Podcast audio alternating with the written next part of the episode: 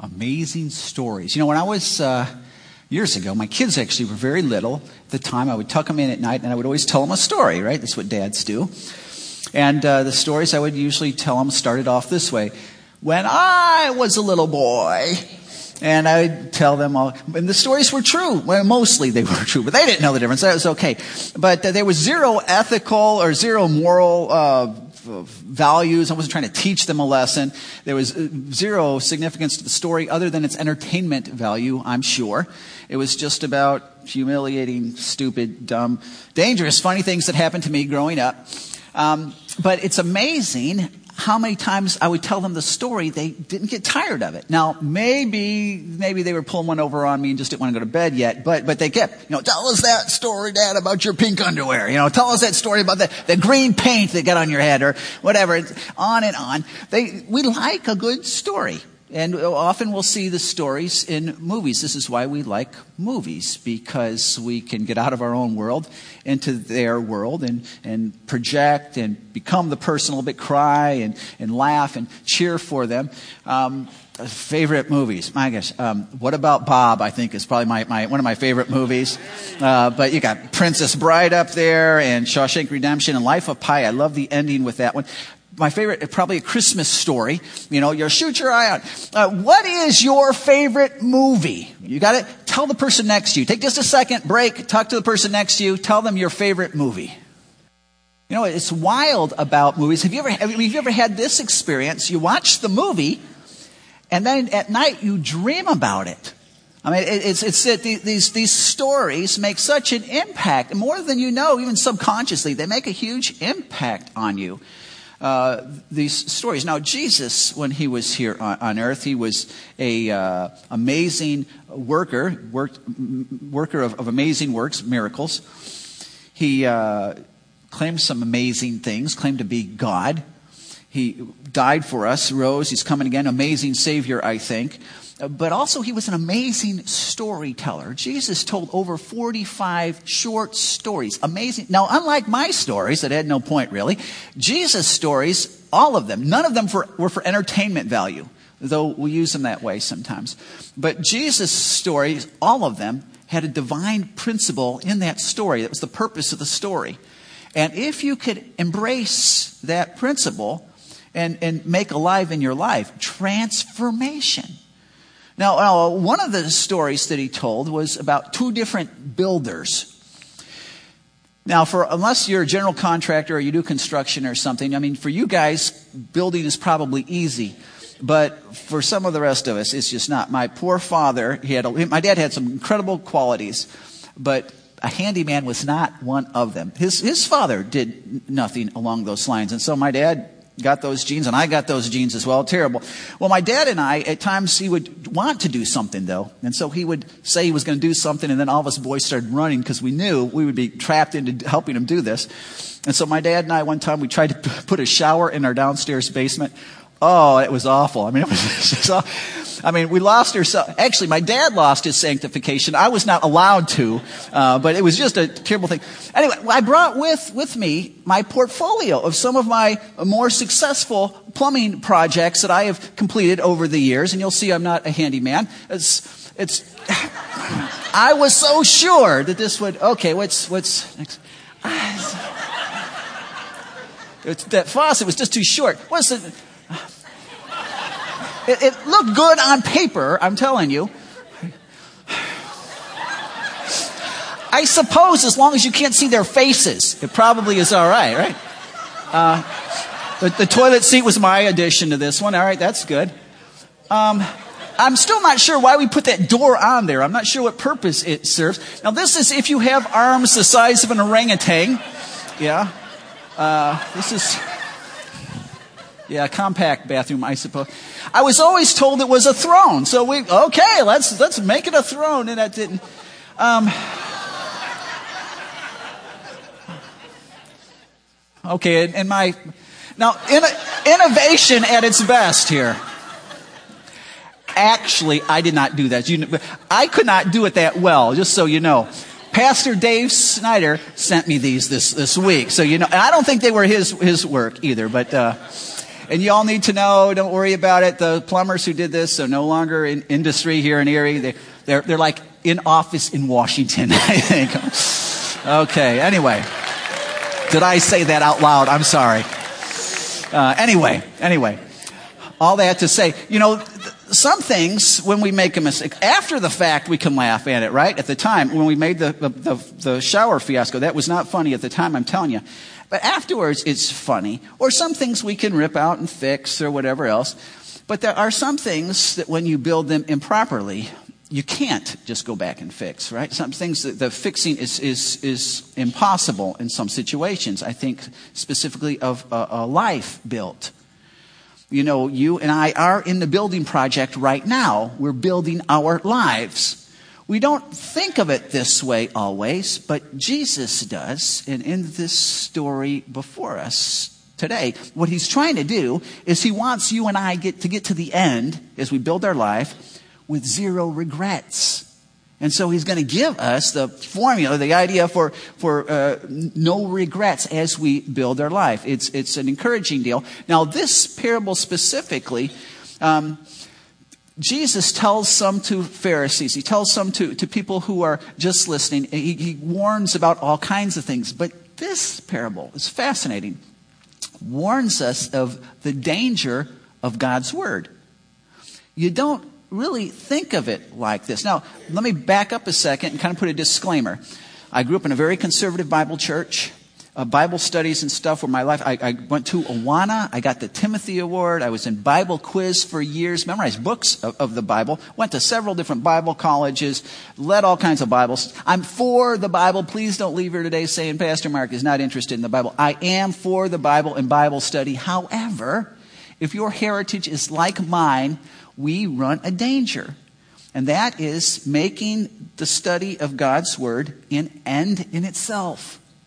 I'm going to have quiet time. Okay, check it off. Okay, let's move on with the rest of the day. I'm going to go to that study. Okay, that was nice. Check it off. I'm going to go on, move on the rest of the day. It, it's easy for us to do that. Um, where, where Monday morning, really, our life is no different than it would have been if we went to church or, or not the next, the day before. You know what I'm saying? We, heard the word of God, but it has zero impact on our life. Uh, zero. It, it's, it, we got to keep in mind that the Word of God is like a windshield. Okay, it's, it's not necessarily just to stare at it and study. The goal of the windshield is to help you see clearly. If you go down the road, you leave this morning, you drive out on Zimmerly, and you're focusing on your windshield, you probably will end up in the ditch. The goal of, of the windshield is not for you to see it. It's to see clearly other things. And this is what God's Word is supposed to be for us. And so Jesus tells us this parable, two builders, the danger of God's word. If you got your Bible, would you turn with me, Matthew chapter 7. Matthew chapter 7. And let me give you something that will help you as far as context. Jesus just told his Sermon on the Mount, his most famous sermon, Sermon on the Mount. And this portion that we're going to read this morning is his conclusion to his Sermon on the Mount. He's already told the sermon. He's going to drive it home. He's going to wrap up. He's going to be his, his final point here.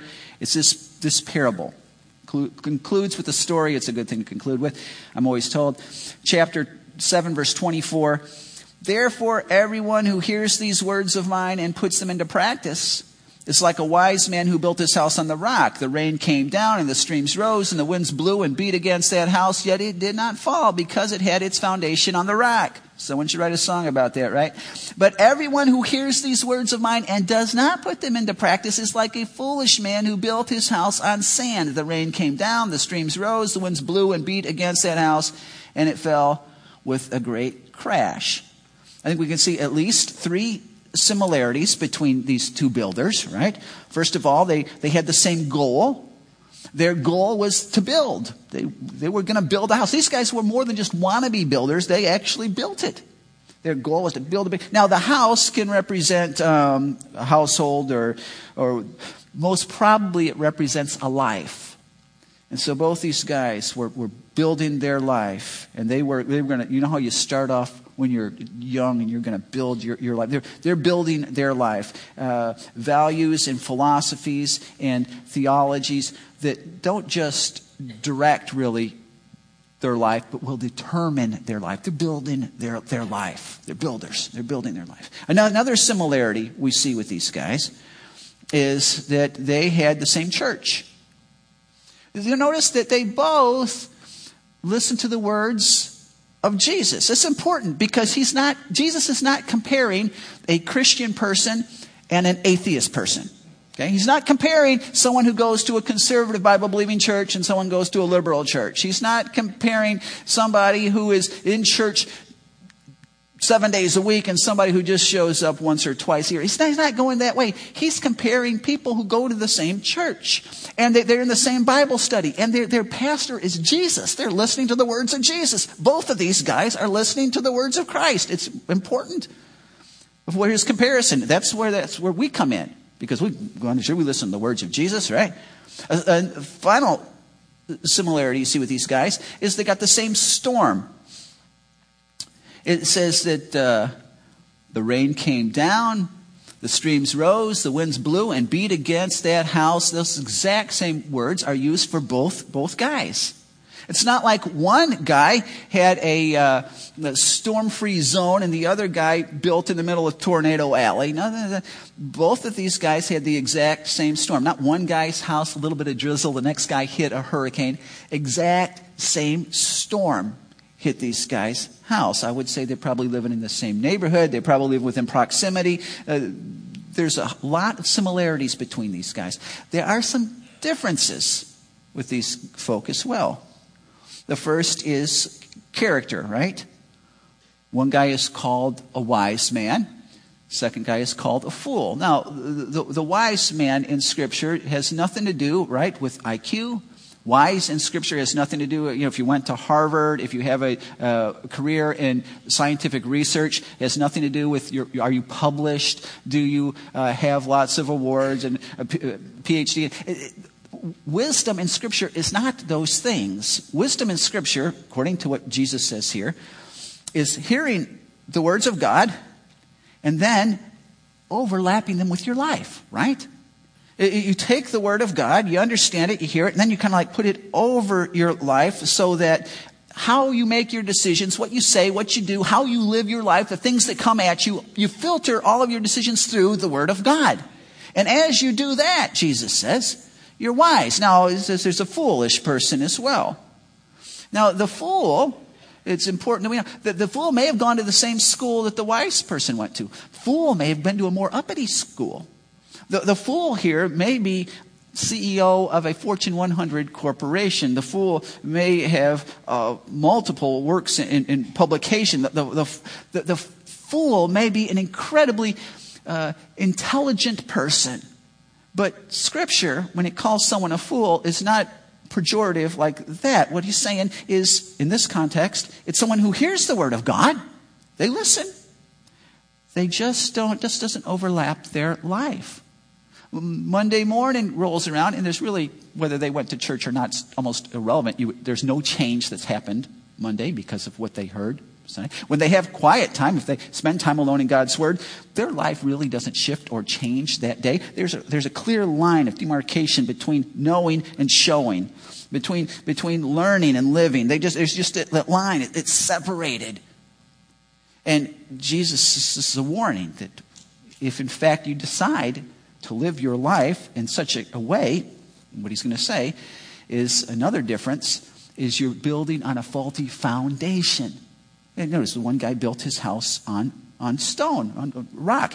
Matter of fact, this parable is also found in Luke where the guy dug down deep to find the rock. It's not, we, we like Bible study that is microwave Bible study, right? Easy, quick. I got it. I got five minutes, Lord. Come on, read it. I got it. Okay, I'm out of here. We don't like Crock-Pot Bible study. We don't have, who's got time for that? Ain't nobody got time for that kind of thing. And so he, he's, he's saying, no, it's not the way it works. It's not, it's not the way it works the, the, the foundation it makes all the difference. I'm guessing that the, the man B, he built his house uh, probably not with shoddy workmanship, shoddy uh, resources, shoddy materials. This guy may have, have cherry cabinetry. He may have a bigger house than the first guy. I'm sure that he focused and he planned, and it was an incredible home. He just didn't give any attention to the foundation. In 1174, Bernardo Pisano, who is an Italian architect, built his most famous work. You know of this guy, at least you know what he did. His job was to build a standing uh, eight story bell tower for the Cathedral of Pisa. Uh, problem is, he had to build it in Pisa. The word Pisa means marsh, it's a swamp. And so he's building this thing. They got about three stories up and they realized it started, already started leaning. They said, oh no, what are we going to do? So the, the, the, upper stories, they kind of moved them over, they adjusted them a little bit to try to keep this thing from going over. Uh, it had leaned 18 feet before some gravity should have pulled it down at that point, but some engineering marvel stuff moved it. It's only leaning 14 feet today, but it's still moving at a 20th of an inch a year. And so the prognosis for the Leaning Tower of Pisa is one day it will come down because any building built on shoddy foundation is coming down sooner or later. Uh, any, any life built on a shoddy foundation is going to come down sooner or, or later. Um, March 2nd, 2012 was a rough day for tornadoes if you were in Kentucky or Indiana. Lawrence County, a grandma and her 14 year old granddaughter were crushed when their double wide mobile home was thrown into a nearby hill. Uh, it was in uh, uh, Lawrence, Kentucky, Lawrence, Indiana, Lawrence, uh, Scott, excuse me, Scott, Kentucky, Scott, Indiana. Uh, a man was killed when his uh, mobile home was thrown across a busy road by very, very strong winds. It was in New Pekin, Indiana, that a family of five were killed when they were thrown out of their mobile home. Uh, Mobile homes are, are wonderful things in many ways, but problem with mobile homes is they are not uh, there's no foundation. They're mobile. That's the whole deal. They're not tied down. And so it's fine when it's sunny or when it's just raining a little bit, but to be in a mobile home when a tornado is coming your way is a dangerous, dangerous place to be because there's no foundation. Between 2006 2011, 834 people in the United States were killed by tornadoes. 31% of them were in mobile home parks, which is amazing because mobile homes only represent 8% of the uh, housing in the country.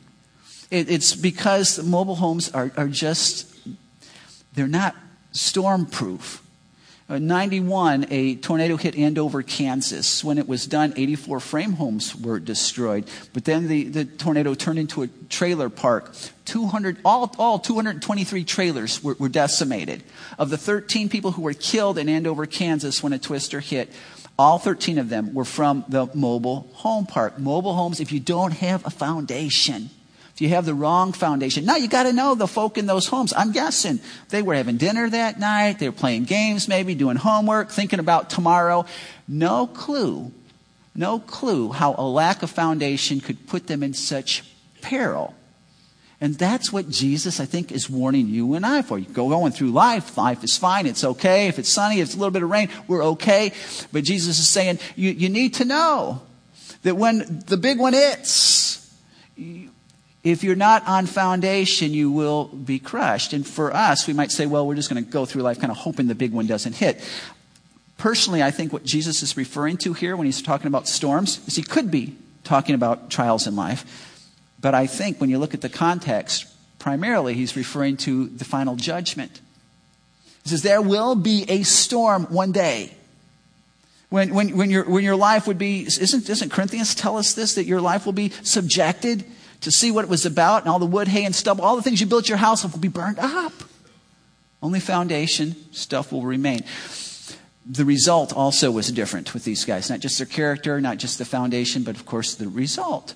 The wise man's house maybe lost some shingles, who knows? But it stands, it's firm. The foolish guy's house, house of cards, it's, it's, it's done. Now, you, you look at this and you say, well, uh, I'm still not sure. Because how many times have we heard these type of messages in church? I mean, it's, and it's interesting that this is one that Jesus hammers over and again because our uh, propensity to ignore it. And it's easy just to say, you know what, I just don't see the need. Let me, give, let me give you three, three verses. And if you got one of those pens in front of you, this is a great place to write some stuff down because these three verses are huge. They're key for how this plays out in our life. Let's go first verse. Peter's writing. All three of these verses are going to be by three different authors, by the way, just so you know. Therefore, putting aside all malice and deceit and hypocrisy and envy and slander, like newborn babies, long for the pure milk of the word, so that by it you may grow in respect to salvation if you have tasted the kindness of the Lord. A lot of stuff in that, that section, but let's focus on verse 2 for, for a moment. If you're a believer, he says, Peter says, if you're a believer, he says, as newborn babies, you, you need, to, you, you, need to long for. Now, how does a baby long for milk? Ah, right? We know how a baby longs for milk. Now, does a baby care what his hair looks like? Before the baby leaves the house, is he really concerned? Am I my dress matching with my shoes? No, probably. Does the baby care if he's wearing shoes? No, a baby doesn't care what if it's got a name brand car seat or if the stroller is, is Playmobil or Fisher Price. The, the baby does not care about those things. The baby cares for one thing: milk, right? It, that's what Peter is telling us here. He's repeating a lot of stuff Jesus said that your primary goal should be the Word of God. Everything else is secondary. Your, your desire for the Word of God should not be an afterthought. You know, after school, after work, after resting, after TV, after entertainment. I'll get to it after. See, I'm too busy.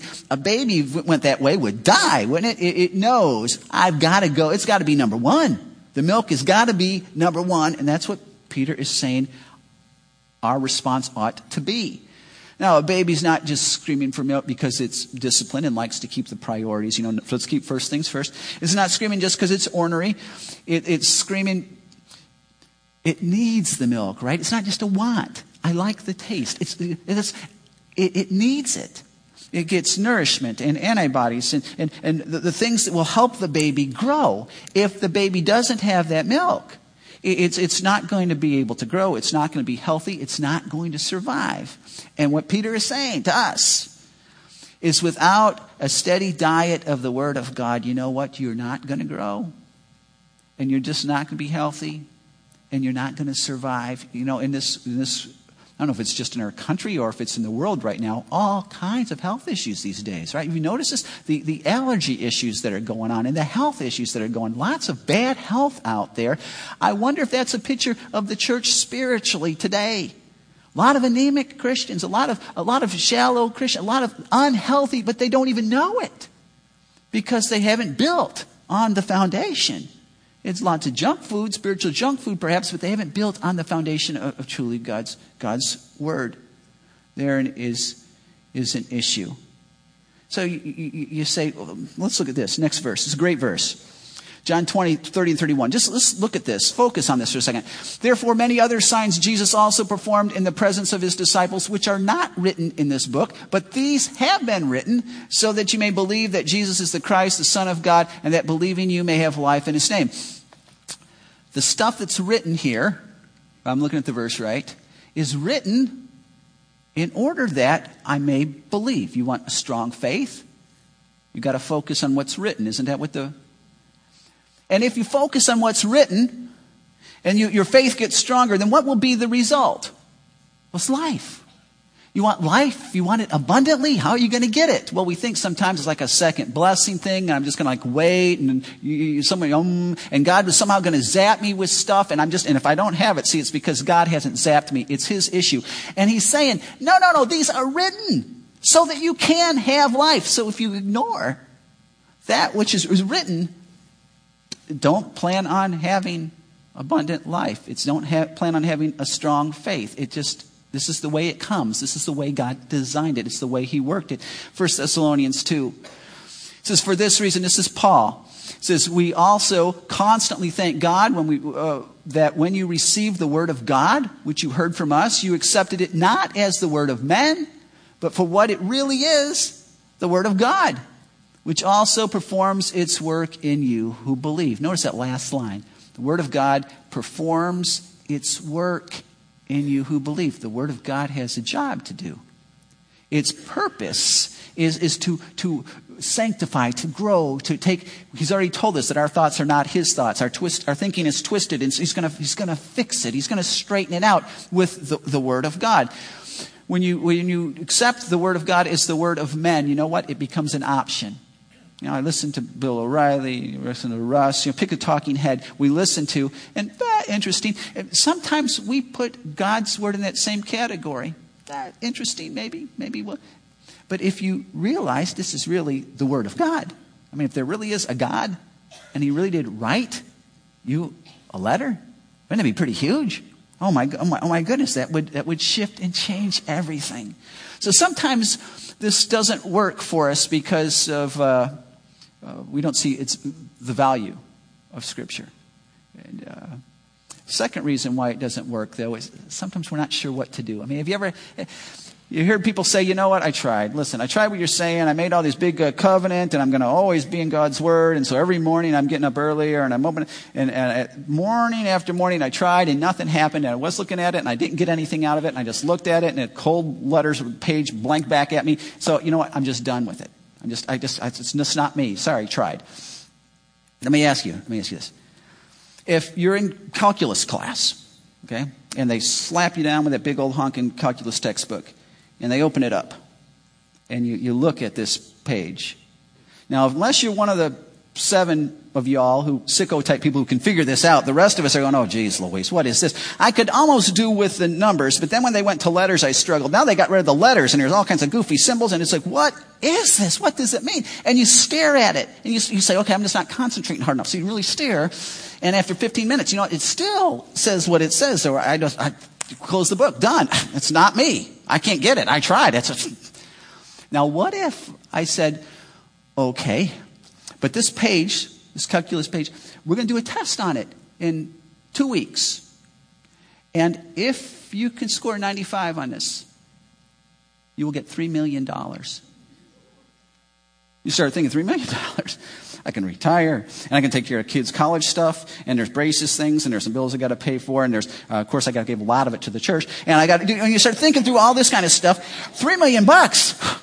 So let me, let me, let's fast forward now to the time of the test. Are you not going to be ready for that test? You know? I am not a math person, but I'm going to learn this stuff. I'm, I'm going to know it. I'm going to walk in there. I'm either going to know it or I'm going to kill myself making sure, doing everything I can. I'm going to call people. I'm going to bribe stuff. I'm going to put people, barbed wire around my office, unplug my phone, throw my cell away. I'm sticking with this till I learn it. I'm going to call on YouTube everything. I'm going to know. I'm going to do everything I can to know because there's so much on the line. How about God's Word? Well, we look at it, and this was because it looks at me go, I don't know what this means. There's so much on the line. You got to do everything you possibly can do to get something out. I'm just, I'm going to do what I got to do. I'm not even sure what that is, but I'm going to learn. Wouldn't it be great commitment to, to know in our heart between us and God? God, would you show me wonderful things in your law? But you need to know something, God. I don't advise this prayer. But even if you don't, I'm going to knock myself out to learn what exactly what it says and I'm going to know it. That kind of a spirit, I'm not so sure God is angry with. I think, again, we like the microwave stuff. I'm going to give it a couple minutes. Okay, nothing, we're done. I think God is showing, uh, we're showing God how much we really care. Proverbs 2 lets us know that when we look into God's Word, search for it as you would search for hidden treasure. If you know that there's treasure, you look. You will look very hard. So uh, let me share with you. There's lots of ways to, to, to do this, this. But let me share with you something that kind of revolutionized my uh, personal Bible study. Uh, and uh, first thing you need to do on your way home today, you need to stop off at Walmart, pick up a spiral notebook, okay? Spiral notebook, Walmart. Now I know some of you I just already lost you. That was all I had to say. You're like, oh, okay, we're done. Okay, I am. I do not write stuff down. Right? I'm not a journal type person or mushy feelings. I'm not. That's not me. I'm not going on this world. Listen, I'm guessing. Tell me wrong. If you go to college, you're not going to get through unless you're a note taker, unless you're, you're, opening the notebook, writing something down. If you want to get through, this is what it, if you want to learn the material, this is what I suggest. Lots of ways to do this, but this is what I would suggest. Grab yourself a spiral notebook. Then set aside a time. Come to the Bible. I would start with John, but whatever you, you start. Um, uh, and what you're looking for is this. You're looking for a, they call it a literary unit. What you got to keep in mind is all those numbers on the pages, those were not there when these guys initially wrote it. So sometimes those cripple us. Don't be too hampered by that. What you want to do is find where does this thought begin and where does the argument or the thought or the story end? Like if you're doing David and Goliath, you're dealing with a couple of chapters. If you're dealing with a proverb, sometimes you're dealing with a single verse because that's a whole different thought. The next, next verse. So you want to figure out the, the literary unit. Okay, if you're wondering how far do I go and how long, don't just read until the whole the time is up. Sometimes it may be longer or shorter, but stick on that literary unit. So you find the literary unit. You read it over, and then you're going to ask yourself three questions. These are simple questions. This is not rocket science stuff. You don't have to have a degree in, in Hebrew to know this, get this down. First question you're going to ask yourself is, what is the, we call it, I call it the depravity factor. And what that means is this. There's no empty, wasted words here, right? Every single text, not necessarily every single verse, but every literary unit, every argument, every story, it's there for a reason. And according to 1 Timothy, we have every text is given for reproof, for rebuke, or correction, or training, which means this it means you and I somehow have a distorted view of stuff. Either because of the fall, we don't understand it all, or we understand incompletely, or we understand in a wrong fashion altogether. And it's God's word here where it's to straighten that up, help us to see God's way. So, what you want to do is you want to write down the depravity factor. What is the, the tendency, propensity I have as a fallen believer? Why is this text written? Second question you want to write down is called the divine factor. Because every single portion of Scripture tells us something about God. He's the author, so it tells us something about God, His values, His idea. It may just straight up tell us something about His, his character, but, but what is that? What does this tell me about God? And then there's the third question. You got to write this one down. If you do the first two, that's just knowing it, that's not showing it. You got to get to that show it question, which is, which is the do factor. And that is this. Okay, I, I got this down. The depravity, the divine factors got that. How does this look in my life today? If you don't write this one down, you've lost it. Now, let me give you an example. You're in Ephesians 5, 25. Husbands, love your wife as Christ loved the church and gave himself up for. Well, you look at that and you go, okay, what's the depravity factor? Why was this text given in the first place? Well, is it possible that as a husband, I don't have a tendency to love my wife the way I'm supposed to. Maybe I think I'm loving her, but maybe what I'm doing is trying to manipulate, get her to uh, be kind to me or, or do something for me or uh, agree with me later on. Maybe I just want to uh, not get her angry. Maybe, maybe I, am doing this for selfish reasons. Is it possible? I think it's very possible, right?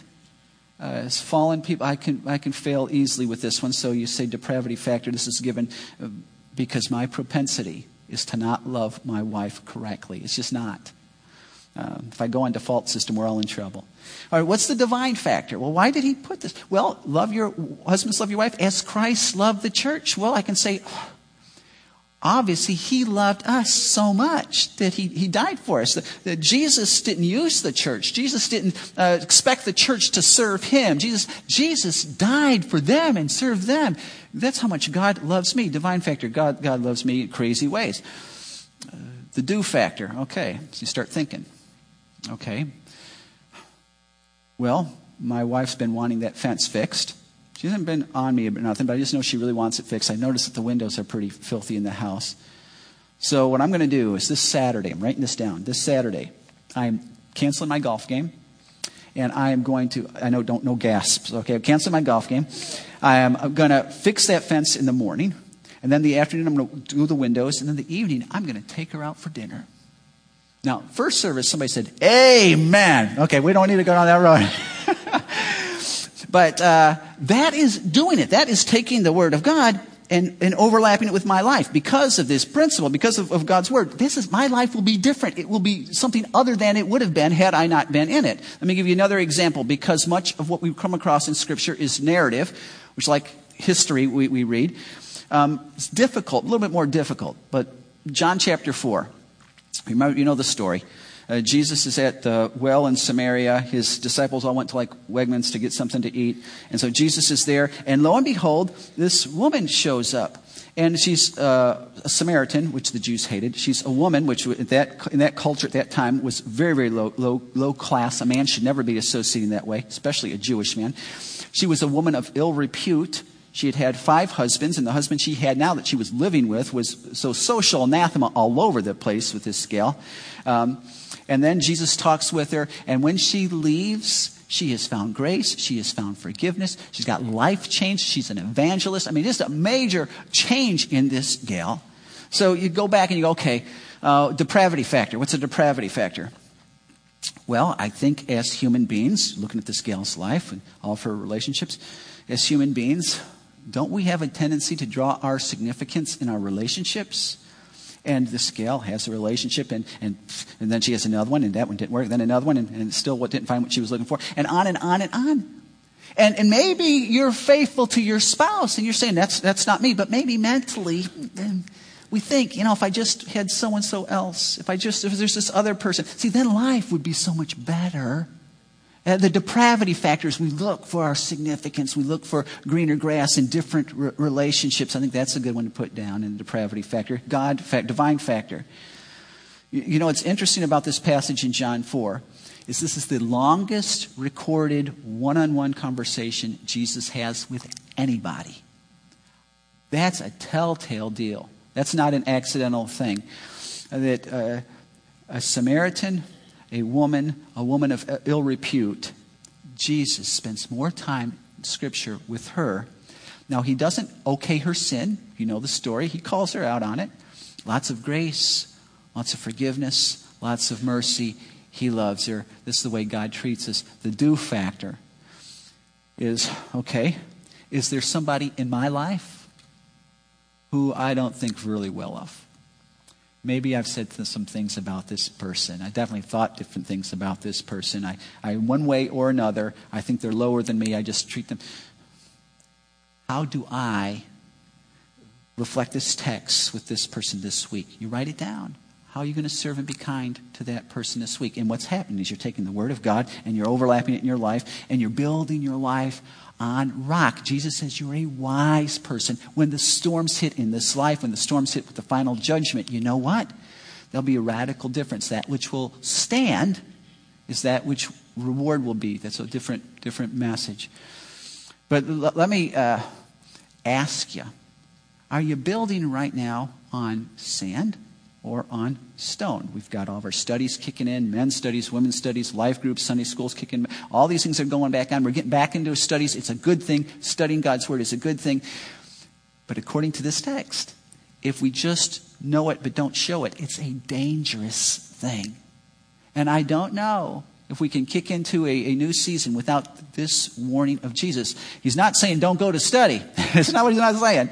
But he's saying you got to go but you got to show it. His word's not just for entertainment. 1974 uh, TV series starring Bill Bixby and Lou Ferrigno. What was the name of the series?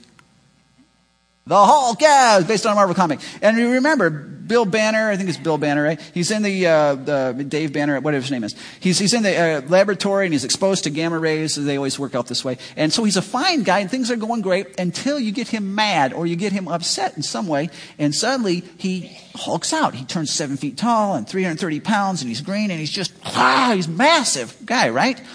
It's, the word they use is metamorphosis, which is to change. It's the same word you find for a caterpillar turning into a butterfly. I still, when I think about this, amazing, amazing, amazing. It goes through a metamorphosis. It changes. That same word we find in, in uh, Romans 12, where he says, don't be transformed, or don't be, re, re, don't let the world squeeze you into its mold, but be transformed.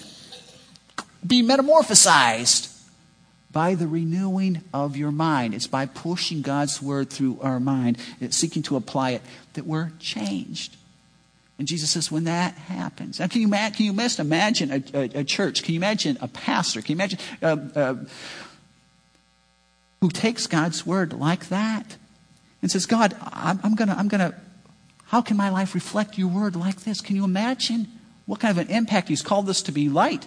We could be so much brighter light, right? He's called us to be salt. We could be so much saltier salt in this world. This is our job. This is not something that His Spirit may do. He's going to use us. And so, again, the question are we building on sand? Are we building on rock? New ministry year ahead of us. We got some key decisions to make. Would you pray with me?